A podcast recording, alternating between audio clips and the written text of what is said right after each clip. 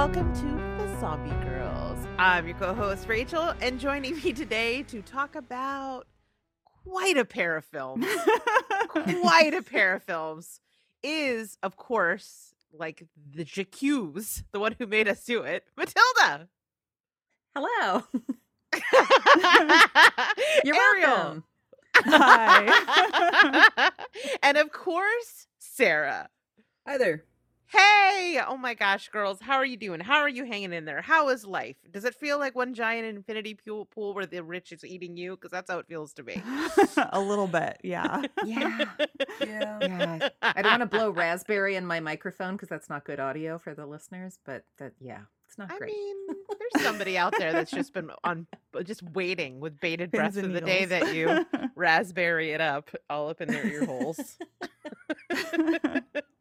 you listen, listen. I'm on I'm on a whole other level today because I just watched Infinity Pool and Eat the Rich back to back, so I'm uh, I'm in my feelings.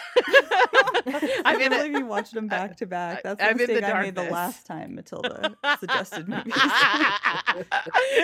you guys, so we talked about this a little bit before the show, but we're this is episode 97. We are Crazy. three away Yep. from one hundo. Amazing. That's I didn't know we would ever get there. I'm kind of impressed. I'm happy about this. Me too. And also Yeah. same. So episode 100 is the necromantic extravaganza, right? oh, oh my God. god. Sarah. no. We're supposed to it's supposed to be a celebration. Wait, you know what? Hold on. Let me I need to do a little maths real quick. Okay, so 98 will be me. 99 will be Sarah. Woo! Ariel is uh you would you would technically be 100. We're not going to make you program the 100th episode unless Okay. you want to. Unless you want to. But, I guess I'll uh, think about it. Yeah, think about it. But I just I had my heart just skipped a beat there. I was like, "Oh my No, god, we, we, are going to allow that. we are going to have the like necromantic cannibal holocaust double feature."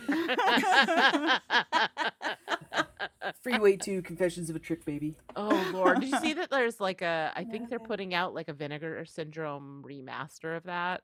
Oh, really? Yeah, it's coming. Nice. And I, as soon as I saw it, I was like, I almost put it in the Discord, and I was like, "No, Rachel, don't, don't do it, don't do it." But then I immediately told you, so I guess I hoisted on my own petard. Anyway, so what's going on? What's happening in your life? Well, I had a fun horror to non horror fan misunderstanding. Oh, Um, You did. okay. You know how you have friends that are like not horror fans, and so, Yes. um, but then they talk to you like when they do watch a horror movie, they talk to you about it. So I had a moment where I thought that was happening, and that was not happening. Oh, Um, no. With my friend who was telling me, who was following up, had told me she was going to try a new spa in the next town over, and came back and said, spoilers for Pearl, but she came back and said, "Oh, so I really liked Pearl." And I, of course, thought she's trying to talk to me about Mia Goth. right? So what I say with my own mouth is, "Oh, so you weren't put off by the scarecrow fucking?"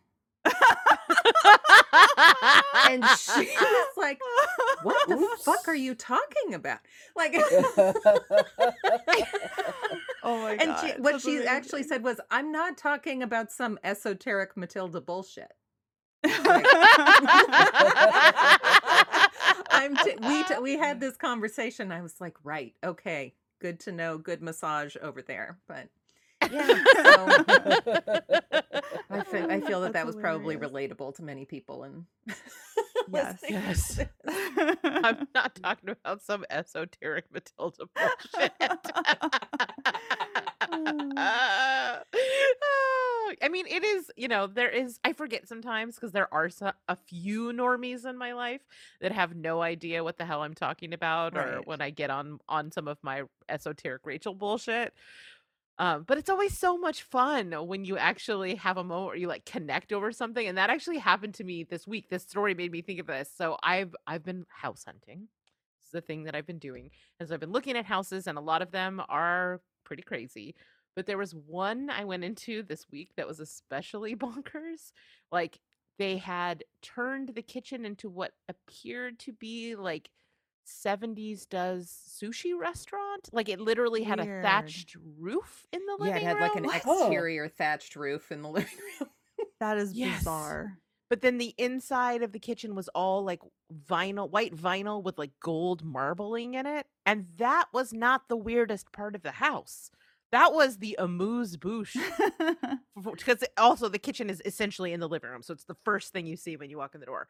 But oh, then yay. There's the back wall was like completely dra- like covered in drapes. So I opened the drapes to see what was behind it. And it was the sliding glass doors that used to be the back of the house that they have just added on behind without removing the external sliding glass doors. And then you Mhm. step out into that. And then there's like a big room that they've covered in wood paneling. Like, like I don't their choices are being made in this house. There's also a hallway that goes to some of the bedrooms that you have to access through saloon doors. Again, choices being made, but it's when you go to the lower level that the choices really become increasingly uncomfortable and like you get down there and first of all, it is a converted garage that they've put carpet in and also a hot tub Nice. Across from a wall of mirrors to which i say what in the fucking upside down pineapple is going on in this house on this here day? Yeah. that's not even the creepiest part. The creepiest part is the wall of doors behind which are nothing but mysteries. One of them included a staircase to nowhere it was What? behind the door that someone in childish writing had wrote do not open which i immediately opened and then the other one was like full barbarian. Like w- I open the door and the walls are made of soil and they go around a corner into darkness. And I was like, nope, not today, Satan. Closed that door. But I turned to my realtor and I was like, have you seen Barbarian? She was like, Yes. I'm so glad you've seen this. This house is barbarian. Oh, wow. It's like a haunted swingers palace. That's It was uh, yes. bizarre. Like you start in the hot tub and then you end up in the cages in the in the do not open closet. Like Dear God, no. you've heard of the So special no no place. Could she settle the like, does it count as usable space on the square footage? Um, I think the uh, she was experiencing the same level of galaxy brain brain that we all were walking through this house because there's no like it is okay. We're talking about infinity pool. This is like budget infinity pool vibes. Whatever's happening in this house. Yeah, I don't even know what the ghosts would be in that house. Like, I don't think they would be people's. I think it like, can fluids, bodily fluids, have a ghost? Do they leave a spectral presence? Because that house was haunted. I know, I know you were attached to that wallpaper in that one bathroom, but I was like, Yes. don't take a black light in there. Oh, God. Oh my God. Yeah, yeah. Because Oh as my soon as you said that about spectral ghosts, I thought of uh, Amityville whorehouse, where the uh, ghosts Of leave course you people did, covered in, in I mean, we all cum. did. I think I may have found the shooting location of that film. And I mean that on multiple levels. It is down All the right. street from the Phantasm house, right? Like from the actual Phantasm That's house. right. That's right. Oh, kind of makes sense. yeah. Okay. Well, You can see Rachel doing Google image searches with you crossing her the, the house with Pornhub.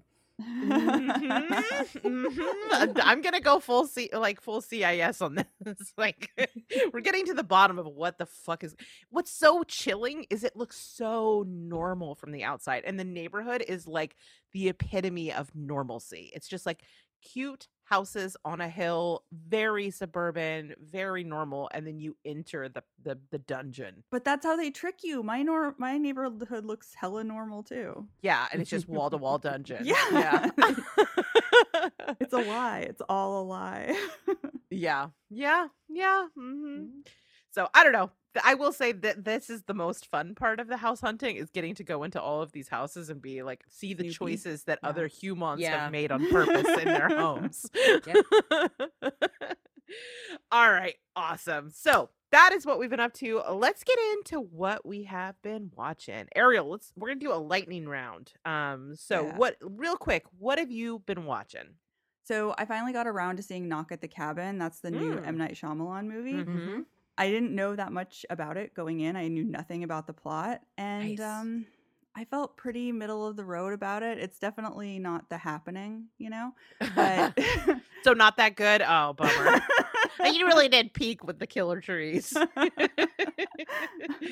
but I just found it a little lackluster. I thought the plot was somewhat predictable. There's zero tension in the entire movie. The only really like shining star of the whole thing was Dave Bautista oh, I mean, because he's really good I love. in a different kind of role than I've seen him in before. So I really Mhm. appreciated that.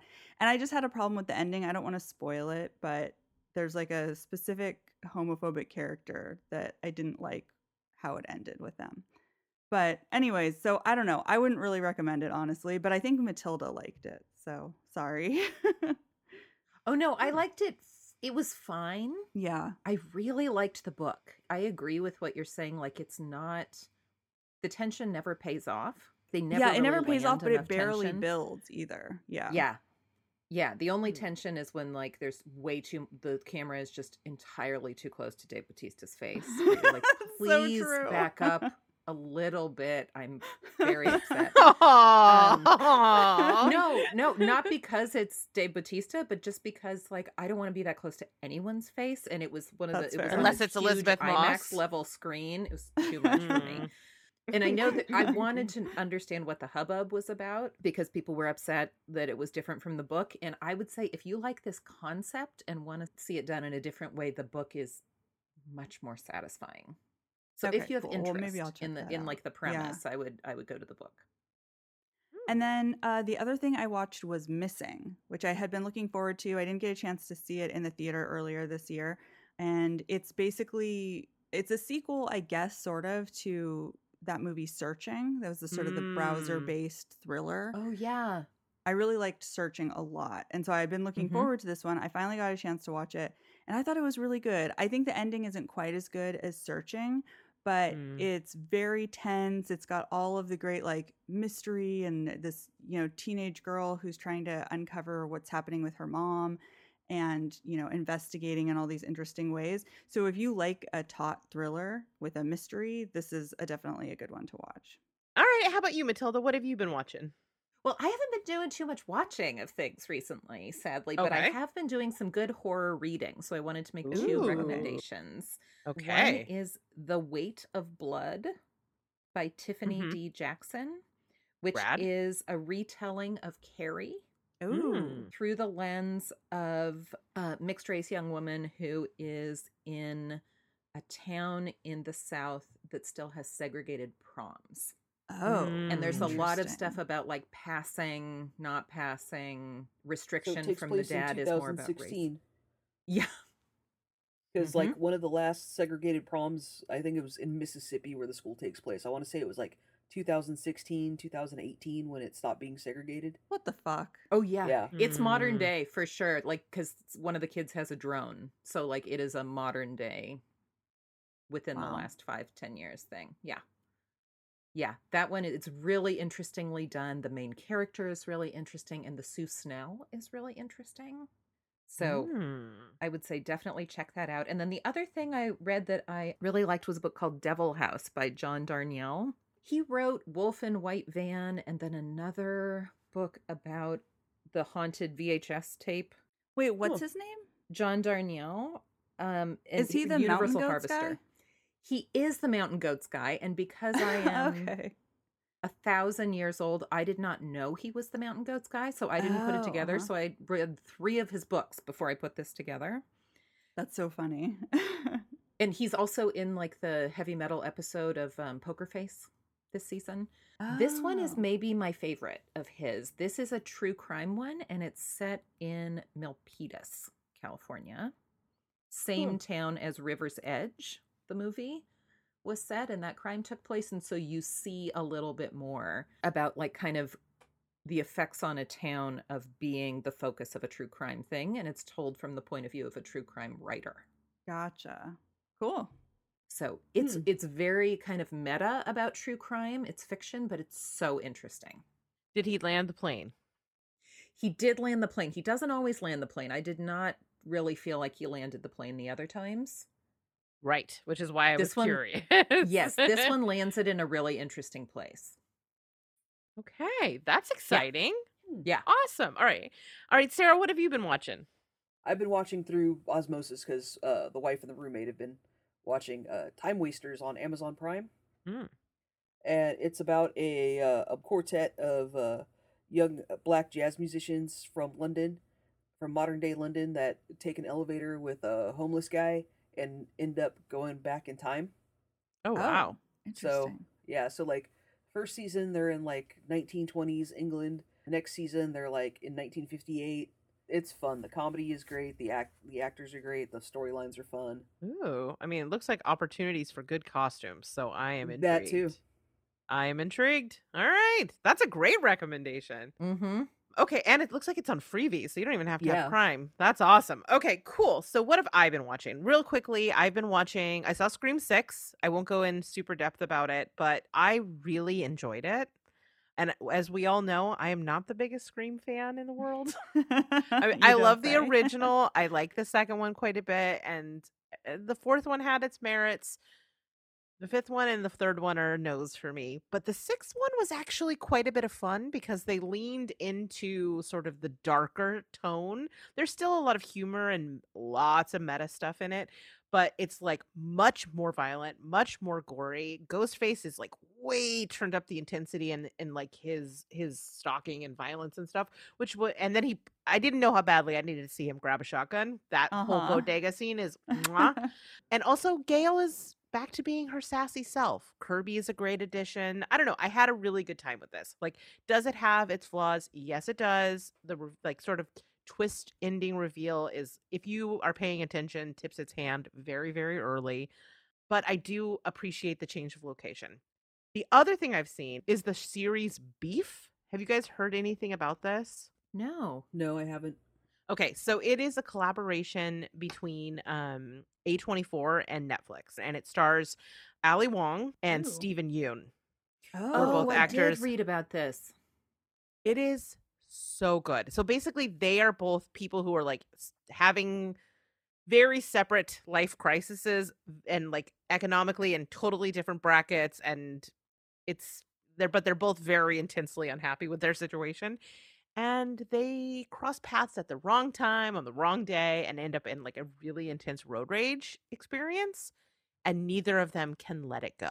Oh, And so okay. it's an mm. escalating beef between the two of them as they like basically track one another down and like make each like punish each other. It's really funny. Really fucked up and dark. Um, and of course the performances are amazing. Ali Wong is great, and so is Steven Yeun. And like I'm loving it. I've seen the first three episodes, I think, and like love. So good. So so so good. awesome. So yeah, that is what I have been watching. Look at us with our excellent lightning round. We are getting through it. Okay, let's get into our reviews. Matilda, you have been in charge of programming for this here episode. What are we going to be watching and and what made you select these films? This is the group of people I wanted to talk about Infinity Pool with. Right. when I saw it, uh, all by my lonesome in the theater with five random single dudes spaced through Oh, the God. theater, as as you do, as the you know Dating tips, folks. if you're looking for single gentlemen who have time on the on a weekday afternoon, we know where to find them. Follow like for more "Am excellent dating followed tips. to my car thrill. This is that's real. Um, yeah, Always go to the second location. That's what I Yeah. say. And I know, you know, I know that, you know, the politics of this movie and some of what I wanted to talk about with this movie, there's kind of saturation of this right now, right? There's like the menu and there's a lot of kind of eat the rich type movies in the zeitgeist right now, right? But I wanted to go back to one that I had never seen, which was 1987's Eat the Rich, featuring many people, including Lemmy and full Motorhead soundtrack. So I thought that what I watched a couple different ones and I decided to pair it with this one just because it was very, very fun. And I think that after Infinity Pool, the the tone of like a very different tone, I thought Yeah. would pair nicely. kind of a sweet sour, you know. Yeah. so that's what I was going okay. for. Yeah. Love it. Love it. All right, Sarah, before we get further into these reviews, what is our spoiler policy on the Zombie Grrlz? So our spoilers on our spoiler policy on Zombie Grrlz is this: we're gonna spoil it. We spoil the shit out of everything. So if you haven't seen it, pause it right now, go watch the movies, come back, and continue the show. You've been warned. And this is my pro tip go to Neon and re- if you're going to watch Infinity Pool because you haven't watched it yet, rent it from Neon. It's seven bucks and it's the only place to get the uncut version. I've seen both versions. You want the uncut version. Okay. I did not watch the uncut version.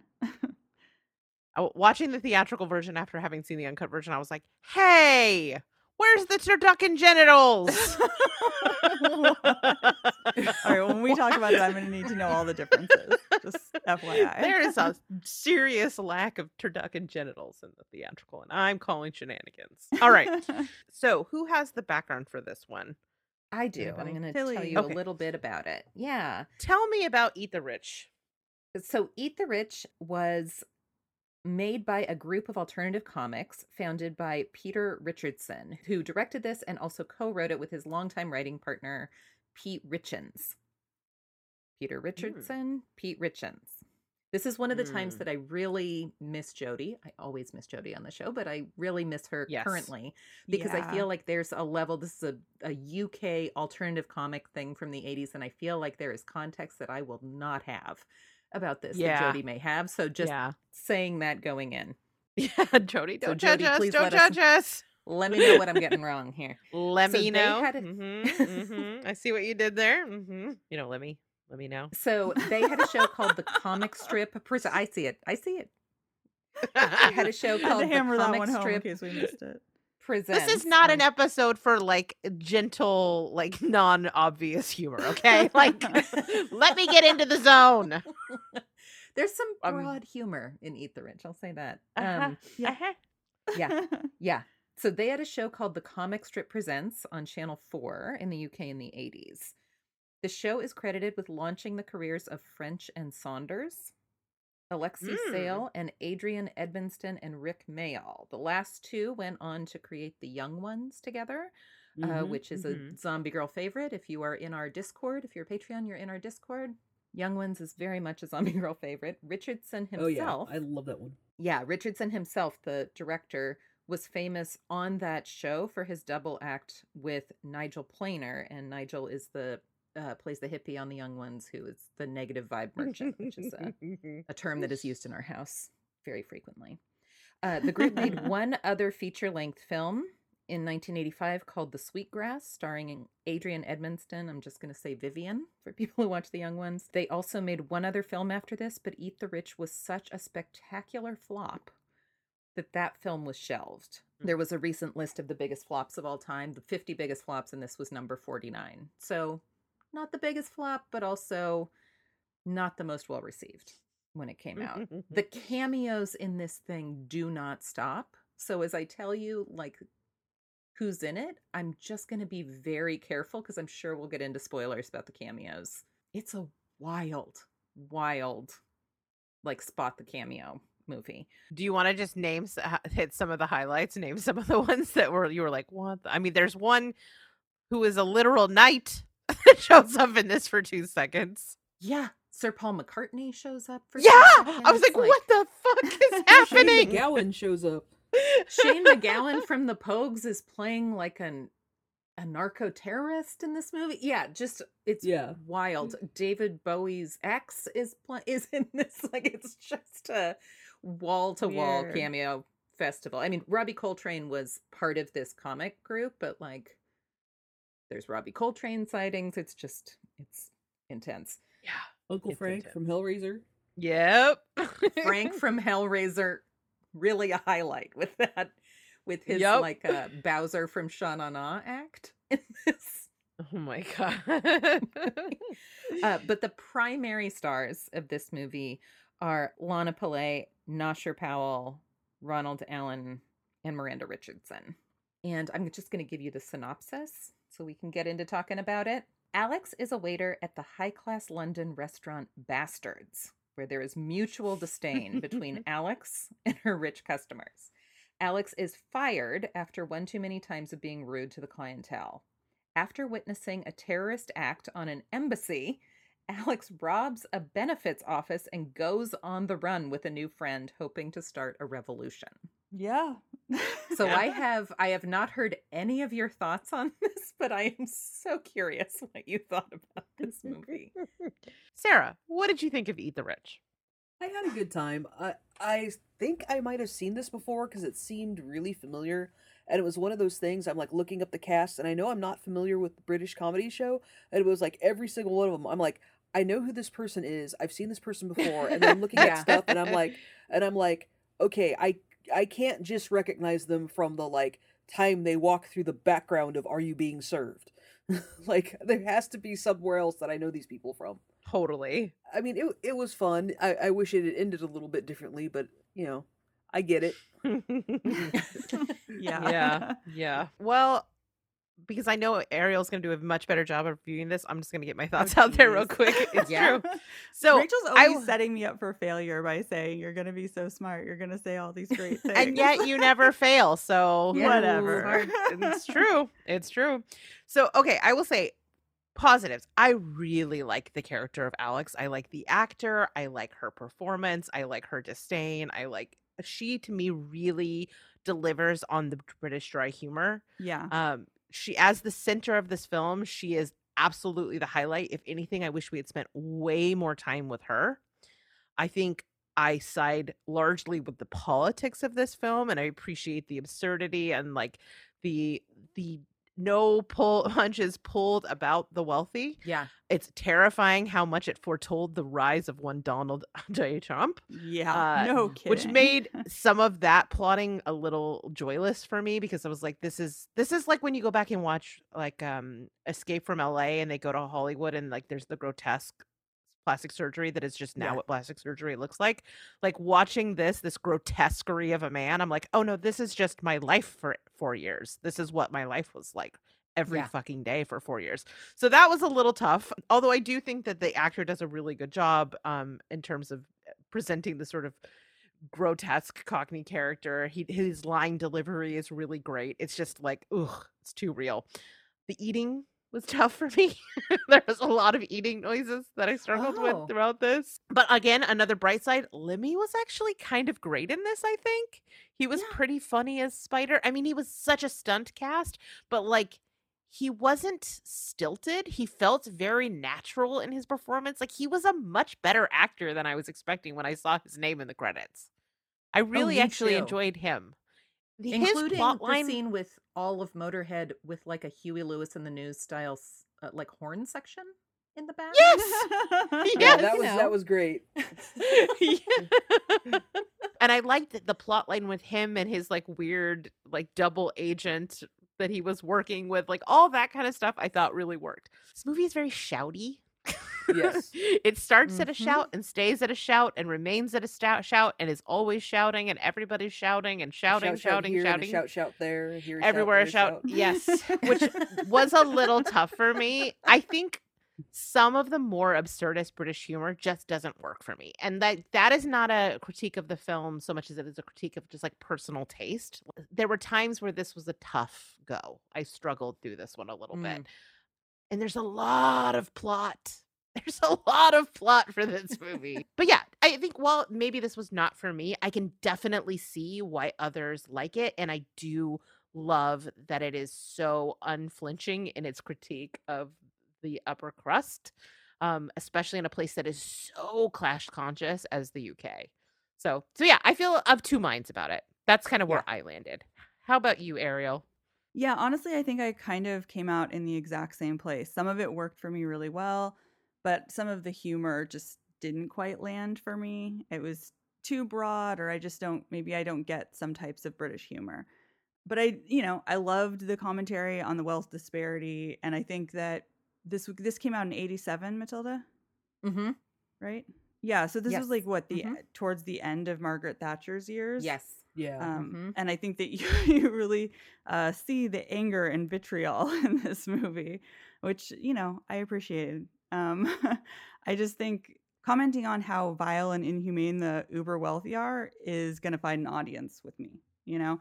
I think that watching this film honestly made me realize just how angry I am right now about like the state of things because Reasonable. there is Yeah. this scene where right after the the two characters Alex and what's his name join up to start their revolution, they just knock on some random person's door and say, "We're starting a people's uprising. Do you fancy joining us?" And the man immediately responds, "Yes, I'd love to." and I was like, "Yeah, I'd love to." like that would be my answer too. Yeah, yeah.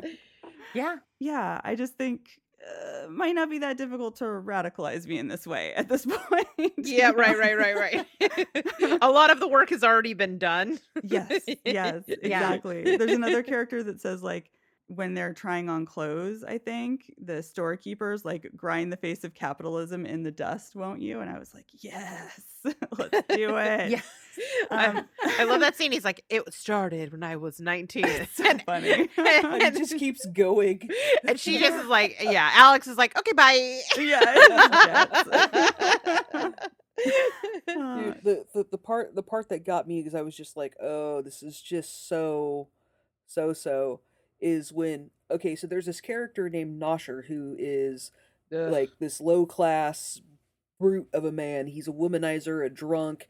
He, you know, tells it like it is, right. and he's uh, you know, he's he's the Homeland Secretary. He's running for Prime Minister, and there's a scene where this government agency that Lemmy is working for tries to set him up to like bring him down because they don't want him to win the election because he's a fucking fascist yeah. Mhm. and he gets caught with a woman in a car and like you know that's not his wife and like one minute it's just like it's like oh no he's he's a womanizer and then the next minute it's like would you call yourself the the reporters are outside his door and one of them says would you call yourself a pussy hound and he's like hell yeah and they're like yay i'm like oh Yeah. god yep Too yep, real. i've been too there real. Too Too, real. real. Right. Like surely this will be the end of it and then it just makes it worse. Like then Yeah. it just increases that person's popularity. Yeah. yeah Oh God.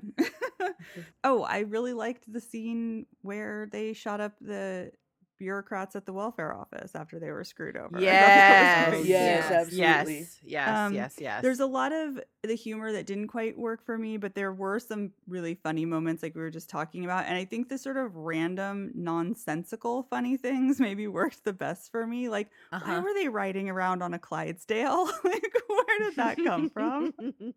No, and Um, why did she give birth in the kitchen and then be handed like like a six A month seven month old baby. also, how Yeah. did she have go from pregnant, like, uh, like just pregnant, to having a child in like six days? Yeah. yeah There's a and- lot yeah. of. t- I'm calling shenanigans on the timeline. Yeah, yeah. The scene where they were trying on clothing for the revolution and wondering about this like tight outfit. Does it fit well here and here? It was just, you know, you stuff like that was really size? funny.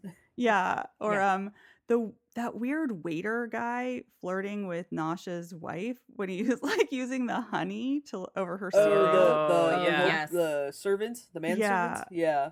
Yeah. Yeah. Yeah. Or or even like the meat grinder scene when you finally get to see the back of the restaurant and the guy is just like lowering a leg into the meat grinder. Yes. I don't know. Some of that humor really worked for me. I think that eh, just not all of it was like quite there. I liked that it Mhm. felt like a countercultural film though. I just think the satire is maybe too broad and some of the acting choices are really bizarre. But and I also think that like the revolution starts out so strong, right?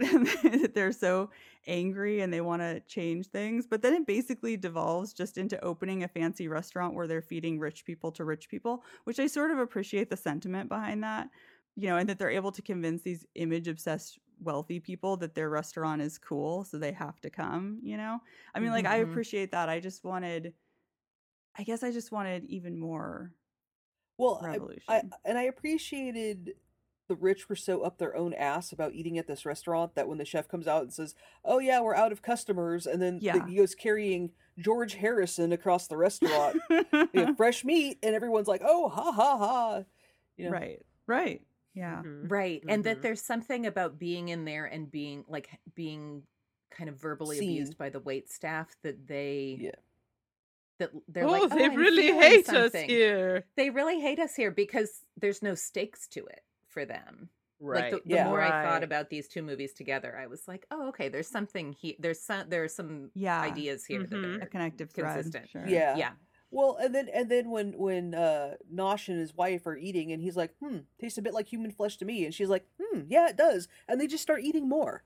Yeah. It almost reminded me. It, it seems like it would be really good paired with Society, or Mm, interesting. or like this in this in the menu, Yeah, I can see Mhm. that. Mhm, Mhm. or mhm. yeah, That's a movie.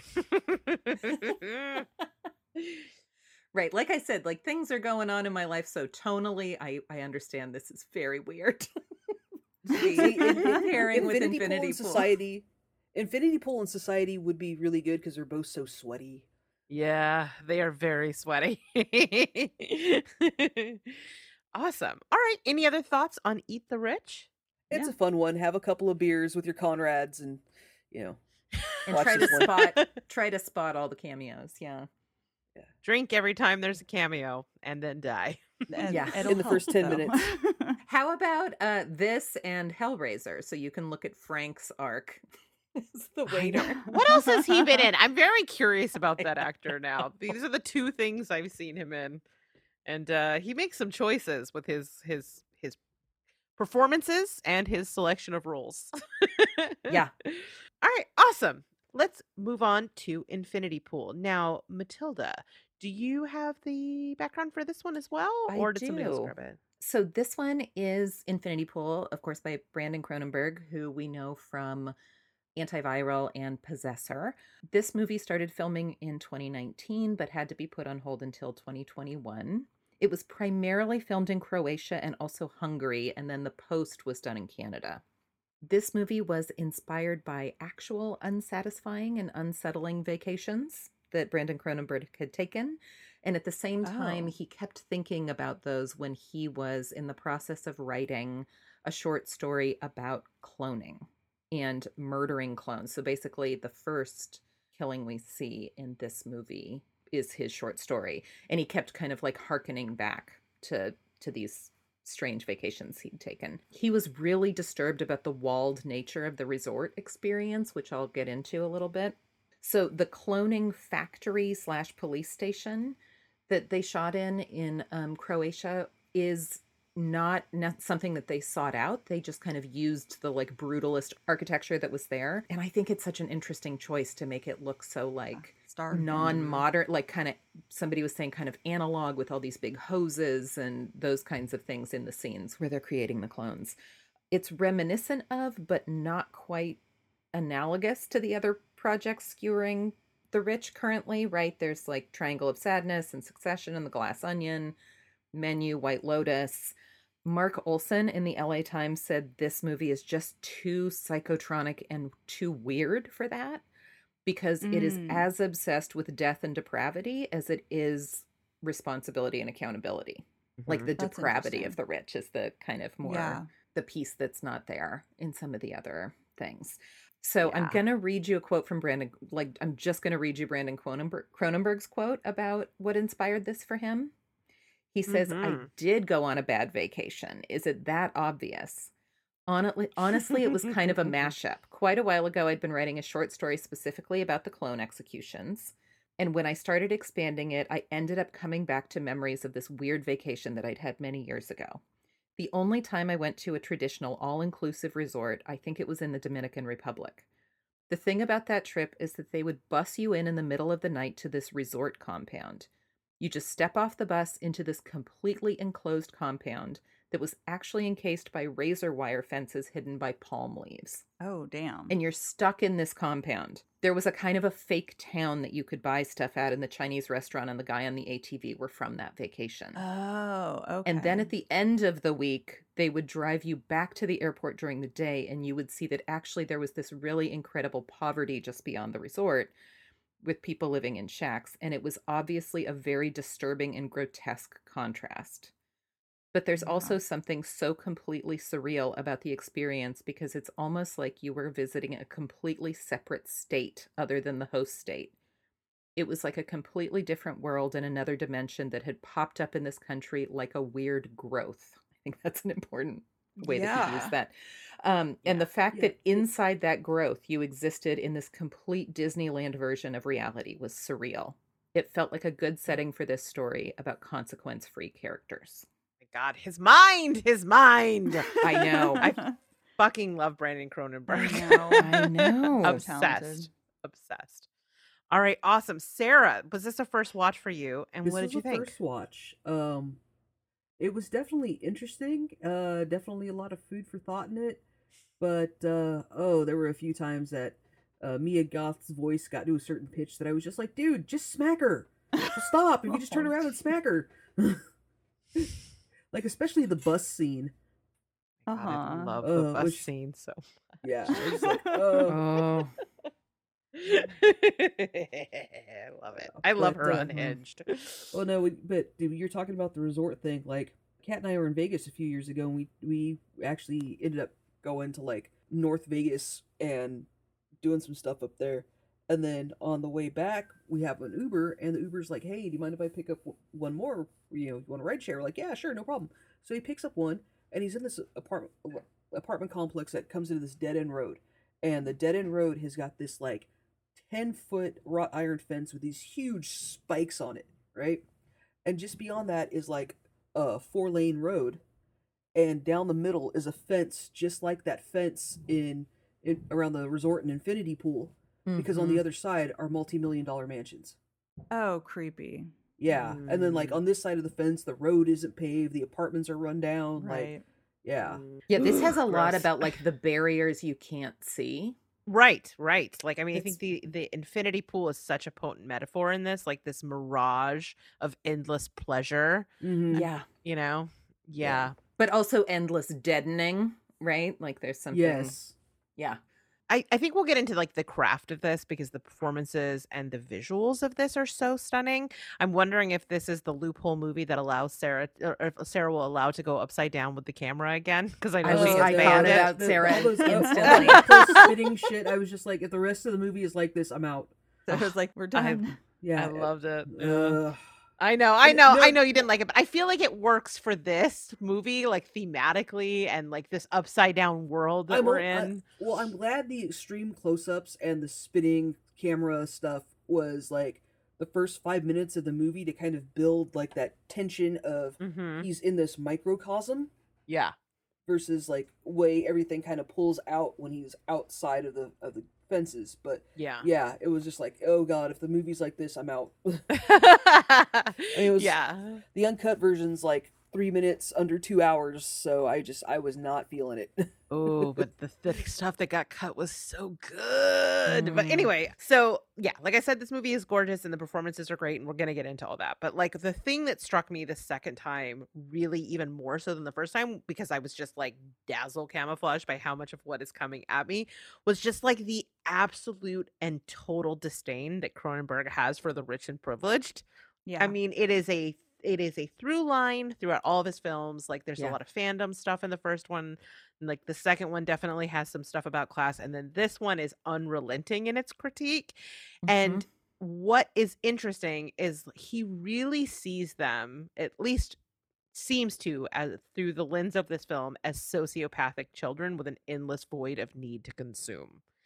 And I always, when I'm watching his films, like the context of who he is is always in my head. And I'm sure that, you know, like there's a lot of Nepo babies making films, but there's in particular because of who he is and like the sort of elite nature of his father in the genre like i can't help it like kind of like consider what his life was like growing up sure. and his background of being exposed to people with wealth and like massive social privilege and being on you know like front row for that makes his perspective in my opinion particularly interesting because he almost he almost acts more like as a whistleblower than someone just making a social critique from the outside.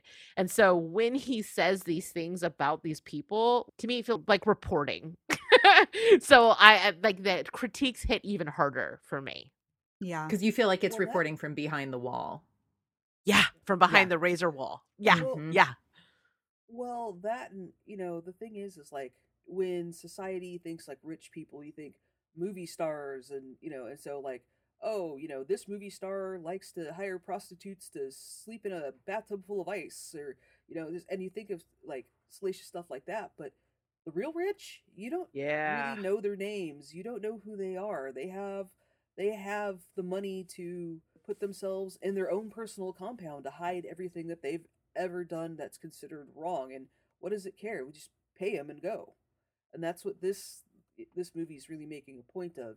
Absolutely. I mean, that's so Mhm. true. I mean, we saw little hints of this ev- everything that came out with Epstein, right? Like this is what it means to have that much wealth. Yeah. He wasn't like hanging out on the Lolita Express by himself. It was all the other wealthy people like that have managed to avoid consequence. Yeah, and, know? uh, my my thing is if your name's turned up on an Epstein flight manifest, you really just need to be put in stocks and and For uh, real. Left in the town square. Hard I- agree. Like I don't even care if you were at a party at his private island for one night and didn't engage in anything. Everybody knows he was who he was. Right. Right. It, it was totally an open secret. Yeah. Mhm. Yeah.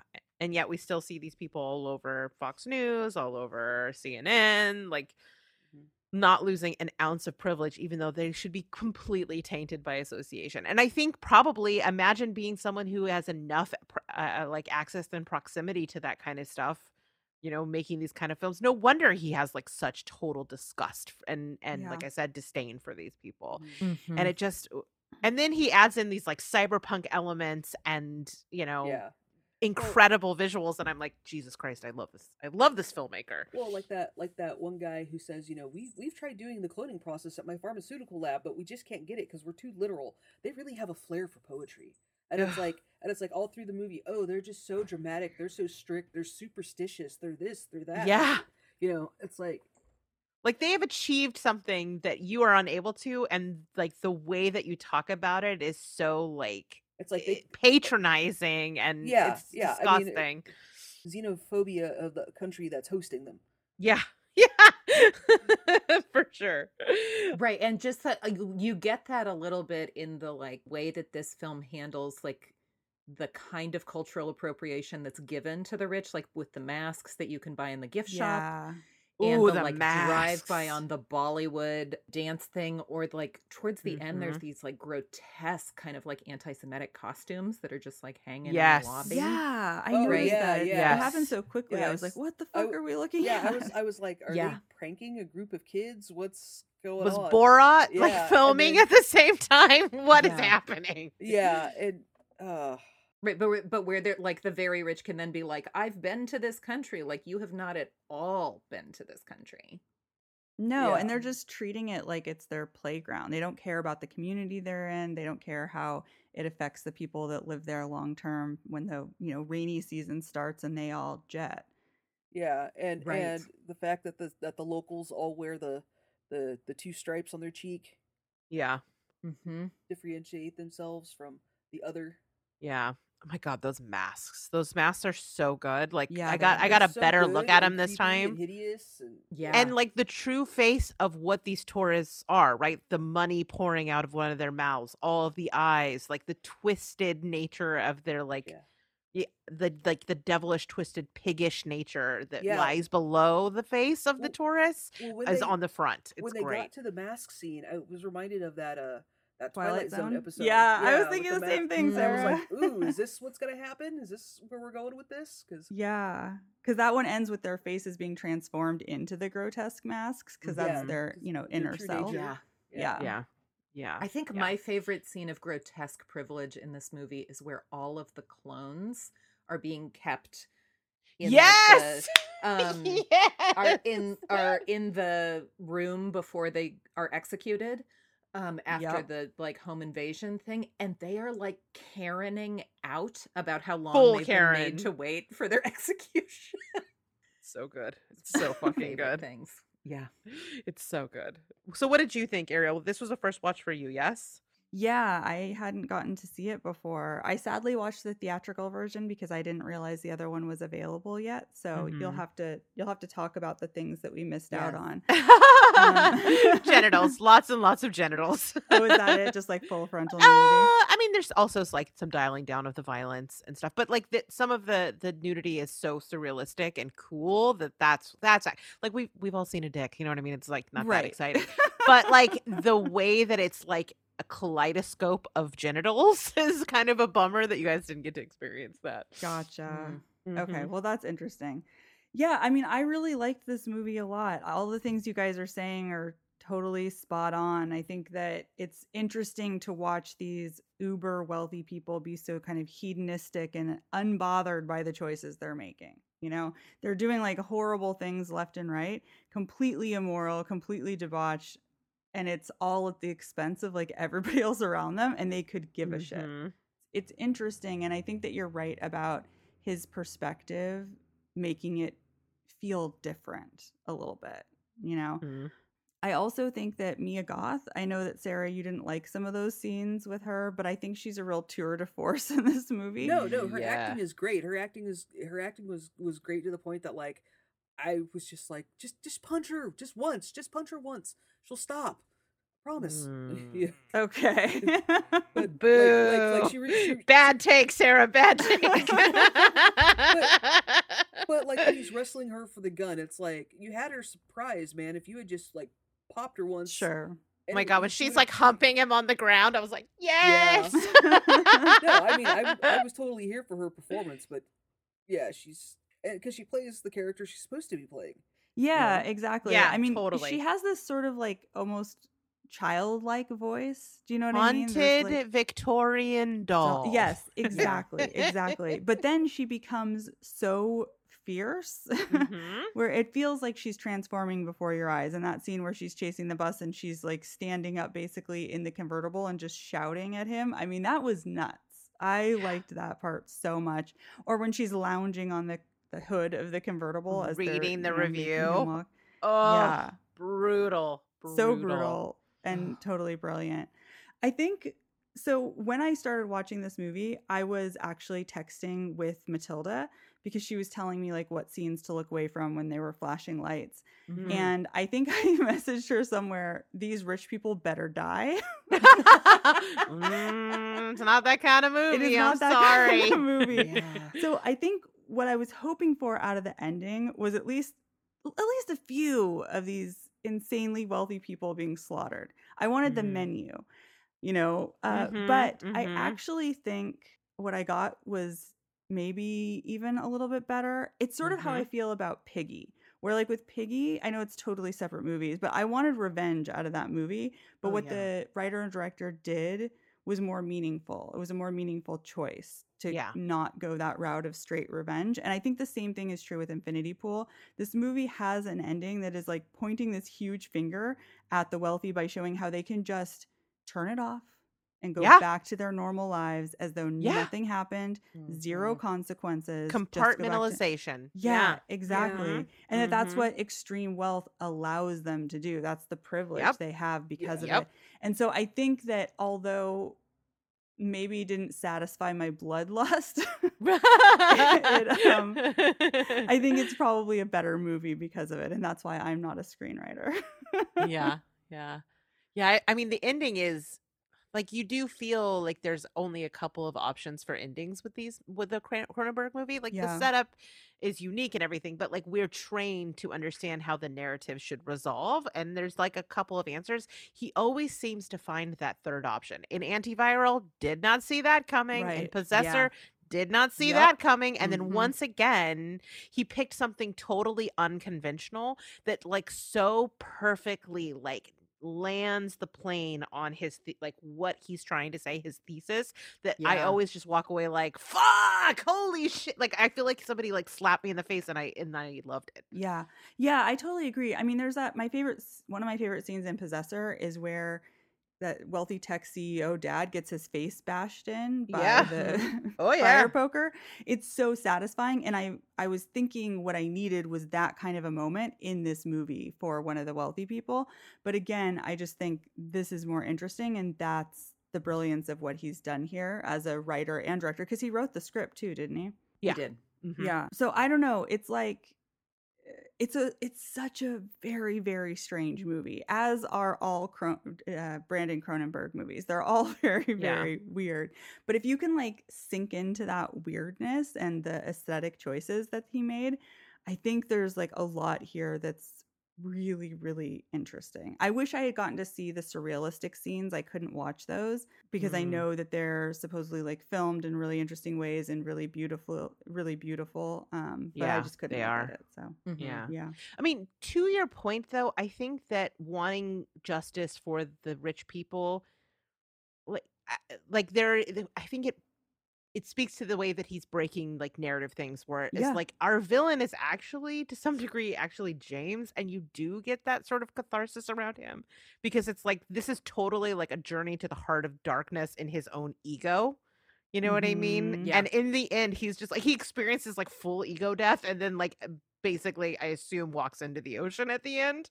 Like uh I think it's a wrap for our boy James. Yeah, it seemed Um, like it. so Yeah. to some degree, like he self-inflicts the, that catharsis and that that justice that you're craving.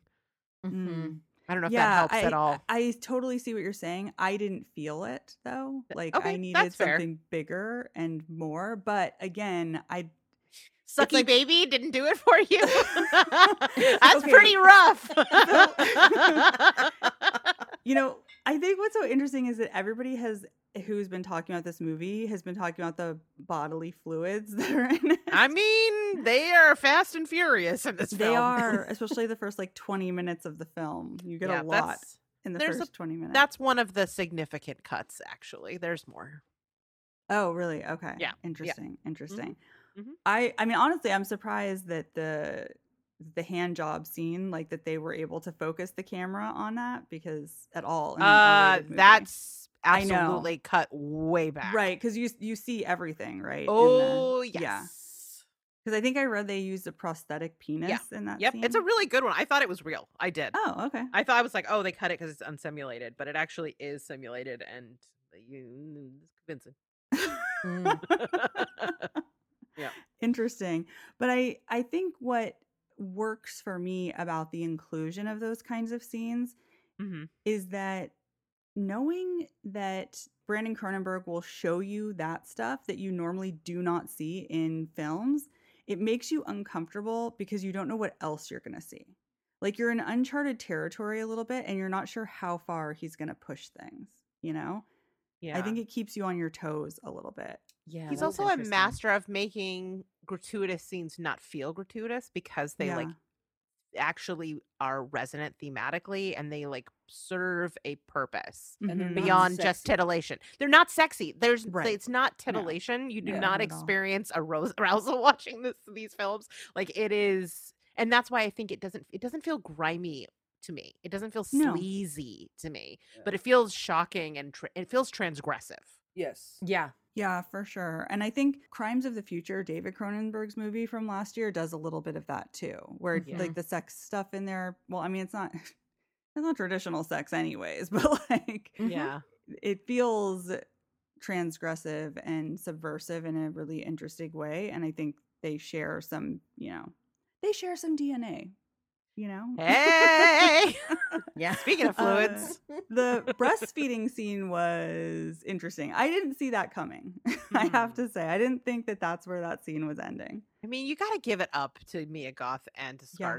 Like the level Yeah. of vulnerability and places that they go with these performances. By the end, he is so broken down and like animalistic, both as himself and as the dog. Right. The places you would have to go to pull that performance, you, I, you just got to like hands on, you know, Yeah. And not in a way off. that that's not right. he doesn't go there in a way that like preserves him as Alexander No. At all. It is Mm-mm. not No, cute. It is not pretty. It is No. for a very traditionally pretty man. Like this is not. It is not Right. flattering. It's not that kind of role. way. No. no, no. There's No. no. glorifying that, right? It's kind of like I felt like this movie.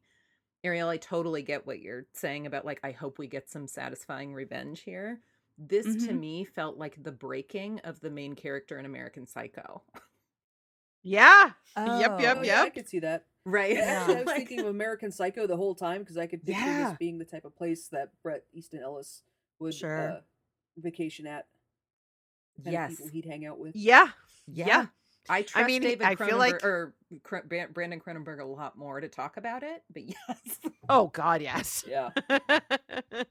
yeah, yeah, yeah. He doesn't actually need, you know, Mary Harron to come in and make his art right to sell Yeah. actually function. Yeah. shit Yeah. up, yeah.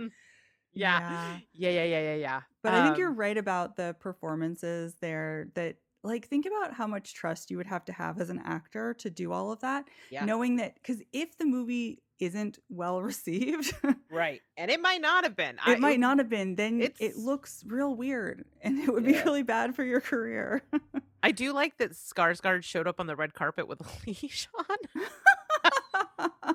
Yeah. He's such a I was like, good for you. Good for you. Yeah. I watched it for the second time this week and I feel like I'm still processing. I feel like this is one of those Oh, ones that I'm going to be processing for a long time in a way that like I think I've said this on this cast about Jordan Peele's scripts too that I feel like you can watch them in a different way every time you watch them. You can pay attention to different things or a different Mm, layer every mhm. time you watch them. I still have one lingering question.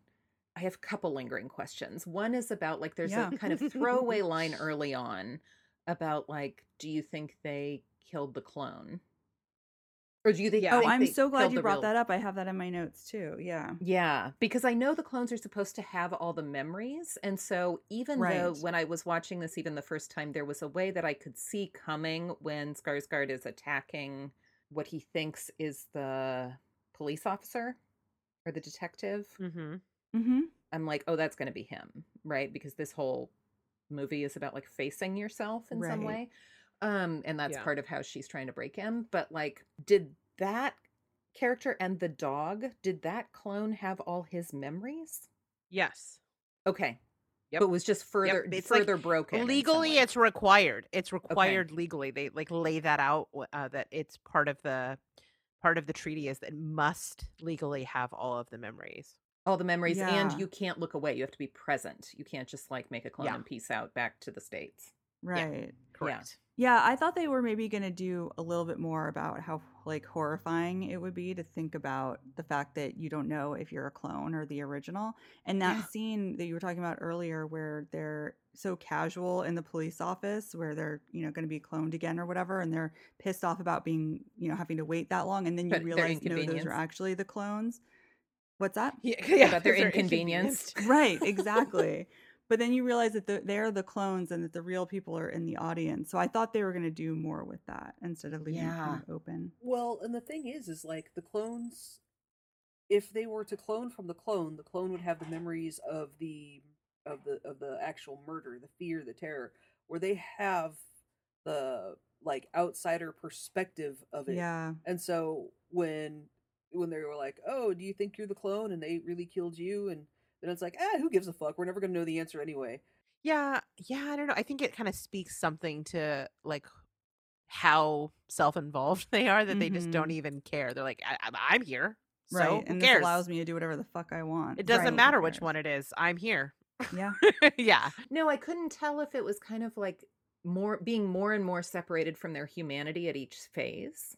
oh i think so Uh-huh. yeah yeah the keeping of the ashes Yeah, and the yes. is Bizarre. really interesting and how he like even at the end after everything he goes through after Mhm. sucky baby everything you see him like very carefully packing and taking them home Because they're yeah trophies. like there's something mournful Yeah. about it or yeah or trophies oh, trophies yeah, trophies not he's done. mournful trophies because you see the first time he watches it like he watches the, the Mhm. oh it- he's excited he smiles like yeah. Yeah. there's something that is unlocked in him like Yep. when he realizes that that there are no consequences anymore something is unlocked in him Yeah, after he Mhm. gets cloned that first time, he returns back to the hotel to to his wife, and Mhm. she says to him, "You've gone wrong around the eyes, like one of those crabs at the dump." yes. I love Brandon Cronenberg's writing I so much. Like that's such an so interesting line. I never would have come up with that, you know. Yeah. But it's so evocative.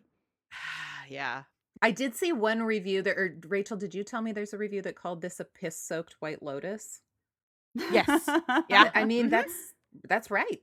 It's not wrong. It's yeah, I mean it's there's more, but also yes. I mean I do think we're at an interesting tipping point in terms of the way that we're like looking at the wealthy. And yeah. I I think a lot of it has to do with what has happened in the last decade. Like uh everything we went through with Trump, everything that we've gone through with, you know, Well, I who's think faced consequences for everything uh, during the Yeah. pandemic and who hasn't.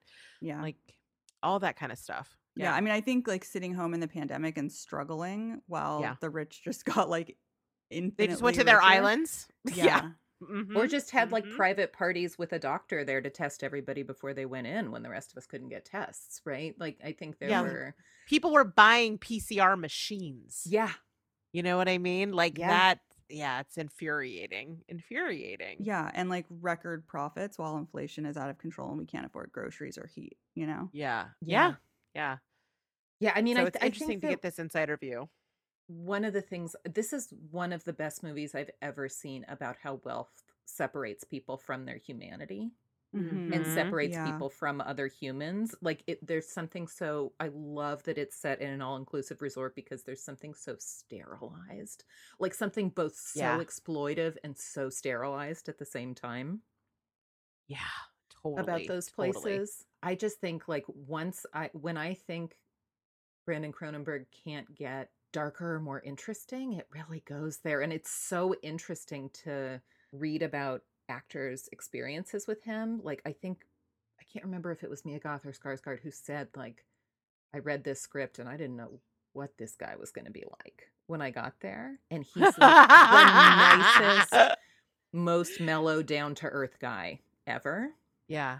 I mean, that's what comes across in interviews. Is he seems Yeah. like I don't know. Like I don't even smoke weed. I want to get high with him so bad.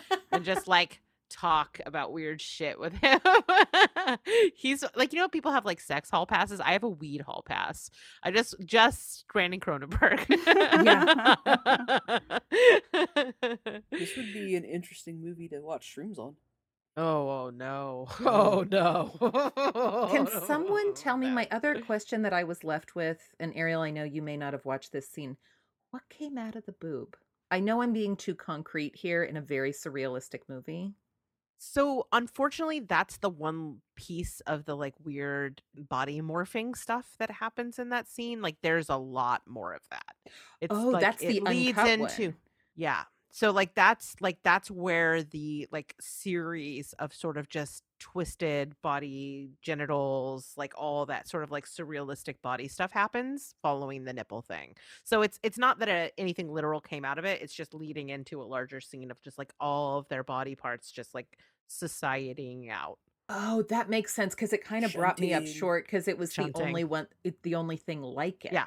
in that scene. But Yeah. it makes sense that Yeah. it was part of a larger excised part. Yeah. Okay. That. Thank you. Yeah. Yeah, there's a lot more foot worship in it too. Oh, interesting. Oh.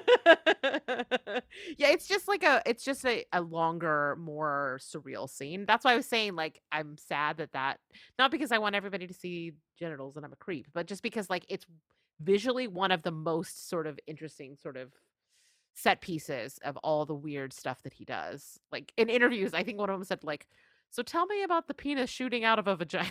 Okay. Which is a thing right. that definitely Sounds happens. like I missed All a right. lot. Yeah, yeah. So I don't know if that helps at all. Yeah, it your- totally does. And it, it makes sense, more sense why it brought me up short. Like that, that's different than the rest of what I'm seeing. Yeah, yeah, yeah, yeah. I mean, it's interesting that it's like her nipple, considering where we end up. You know what I mean? yes. I think that's part of where I fixated because I was like, is there something I was supposed to understand about what came out? Like, is there something symbolic that came out? But if it was part of a bigger thing, then probably not. Yeah. No, not. I mean, not that I know of. I mean, maybe that's the reason that one part stayed in, uh, and I just missed it. Like, I know that she says she like s- can spot a sucky baby, which is like a thing, like a overall thing. I loved. I will say, watching it the second time, watching her like early seduction of him, Oh, knowing where it's going is really Uh-huh. interesting. And like the the scene where she shows her like her um what did it say like believably failing um, like that's what she does as an actor like the way that she utilizes those skills in those very early scenes of like you're James Foster. I read your book. When do I get another? Like all that stuff Mhm. is Right. like very much that she's like I just have to have the that skill second set for- book. She's Yeah. flirty fishing. Yeah. Yes, yes, yes, Yep. yes, a hundred percent. All right. So, final recommendations. Sarah, would you recommend Infinity Pool? To a selective audience, yes.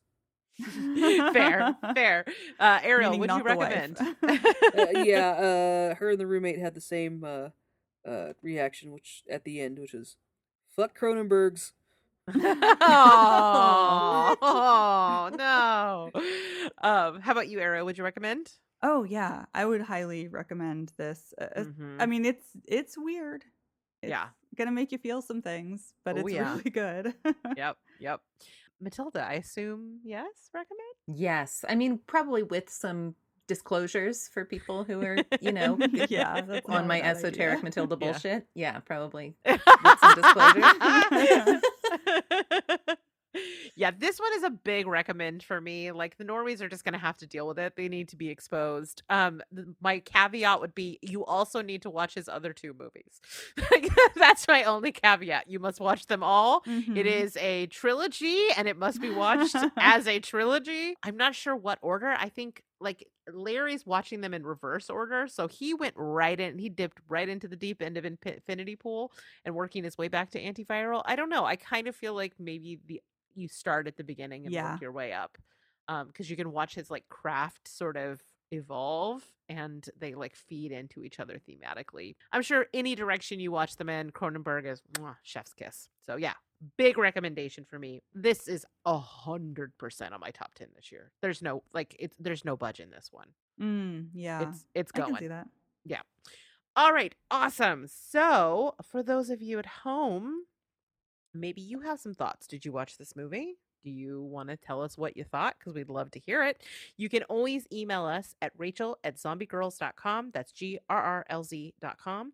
You can message us on our Facebook page, or you can follow us. Uh, you should follow us anyway at ZG Podcast. That's ZG Podcast with an S at the end uh, on Instagram and Twitter. Lots of great content there. Ariel is our social media maven, and she's absolutely killing the game. But you can always slide into the DMs there if you have some thoughts or you want to share some with that you'd like to share on the show. Which, by the way, we do have some emails this week. Awesome. Um, yeah. So let's maybe get into those really quickly.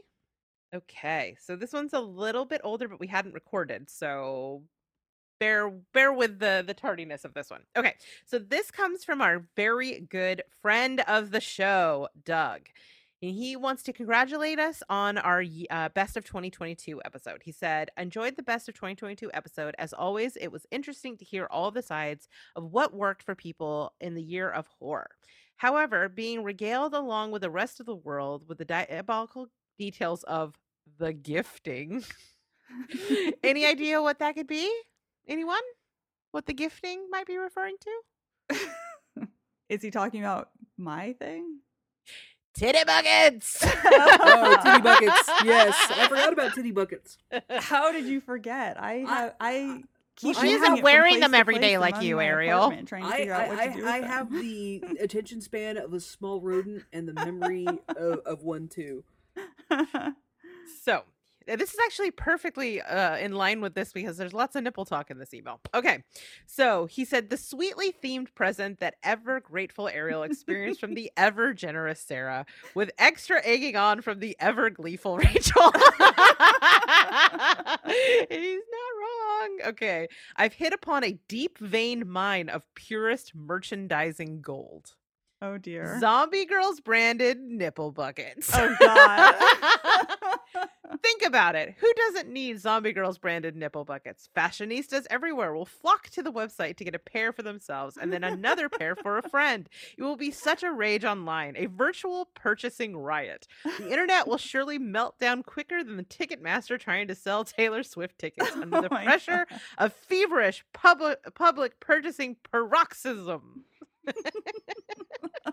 Doug is quite Dude, the wordsmith. I he is. After the successful deployment of this incredible boon to an eager world, y'all will be able to Scrooge McDuck in your way to making enough money to buy a fabled land of honey and wine known as Chateau Island. where all your cool peeps will live out their crazy times in harmony. I, this is, I'll, I'll be honest, this is a little rough after just talking about Infinity Pool. I'm like, oh, this takes a darker turn. You can even expand the line so that each zombie girl can have a nipple bucket of their own. Oh, Maybe one with their own catchphrase emblazoned on the uh, on the side with the ZG logo. As Captain Planet has said, "The power is yours, Doug." Oh my gosh. Thanks, I Doug. mean, listen, if we could actually make Scrooge McDuck money off of that, I would sell titty buckets for sure. right? I mean, how do we? Yeah, how do we? How do we monetize this? How do we get in on this? Because I feel like, I mean, usually start with like a TeePublic situation or like a Zazzle. But I Uh-huh. feel like there's probably a dearth of titty bucket option, customizable titty bucket options on Zazzle, or maybe do you think CafePress has cornered the market on the titty Oh bucket? yeah, they've got tons. Thank you, Doug, for the letter. Ah, any any thoughts, Matilda or Sarah, on the titty bucket empire that we're just like letting slip through our fingers? Well, well, a coworker of mine uh, said she wished she'd had titty buckets when she was breastfeeding for to catch the drip afterwards. oh, Oh, don't boy. ruin the titty bucket. They're supposed to be sexy. Matilda is very, very quiet. Did she leave us? Oh, she did. Just muted. I was like, God, she really does not want to talk about the titty bucket. She thinks her audio went out. oh, okay. Got it. Got it. Got it. Got it. Okay. Awesome. So thank you, Doug, for your amazing, not only the amazing email and, and the beautiful writing, you know, the, the alliteration really spoke to my heart as a writer, but, you know, your entrepreneurial spirit really comes through. And I think that at some point we are going to be able to really rocket ship because of some of the ideas that you provided with us between our short film empire and our titty bucket empire. Our foot fetish empire. Listen, listen. If somebody wants to pay for photos of these feet, I've already said it. I am ready. Hit us up. We'll do it. Click, snappity, click, click, snap. Like, what? Let me know. I'll step on a cake. Whatever you want. Hit me up. For the price is right, I'll step on a cake. All right. Oh So, God. Like Doug, we love to hear from you guys. Drop us a line at rachel at zombiegrrlz.com. We'll read it on the show. And if you love the show and you want to support us, the other ways you can do that, of course, is to review us on Apple Podcasts or Spotify or wherever it is that you're getting your pods. Um, it's like truly one of the best ways to support us because it like the algorithm likes it. It just there's lots and lots of reasons I won't go into. And more than that, it just makes us feel really good because it it, it does take some effort to do, you know, and we recognize that effort and we appreciate you and we love you. Thank you. For those of you who've already written a review, you're the best. All right. And then of course, there is the Patreon at patreon.com forward slash zombie grrlz, where we um you get bonus episodes, extended episodes, you get to hang out on the Discord, you get our zombie bites content, which is like live video of us talking about more con- like like uh contemporary stuff like that's happening that week. Uh, if you want our hot takes, you can get them on the zombie girl zombie bites. Um Ariel, you know what to do. Take us out. Thanks for listening, everybody. This has been another episode of the Zombie Grrlz podcast. We hope you appreciated our reviews of Eat the Rich and Infinity Pool. And uh, I don't know, let us know what you think about the weird shit that we saw together. Thank you, Matilda, for your wonderful picks as always. We'll be back next time. Bye, everybody. Later, sucky babies. Bye. Thanks everybody for listening and to all my co-hosts for waking up early every month just to talk about horror movies with me. Production on this episode was done by yours truly. Our theme song for the show is 80s Halloween Horror by Megan McDuffie.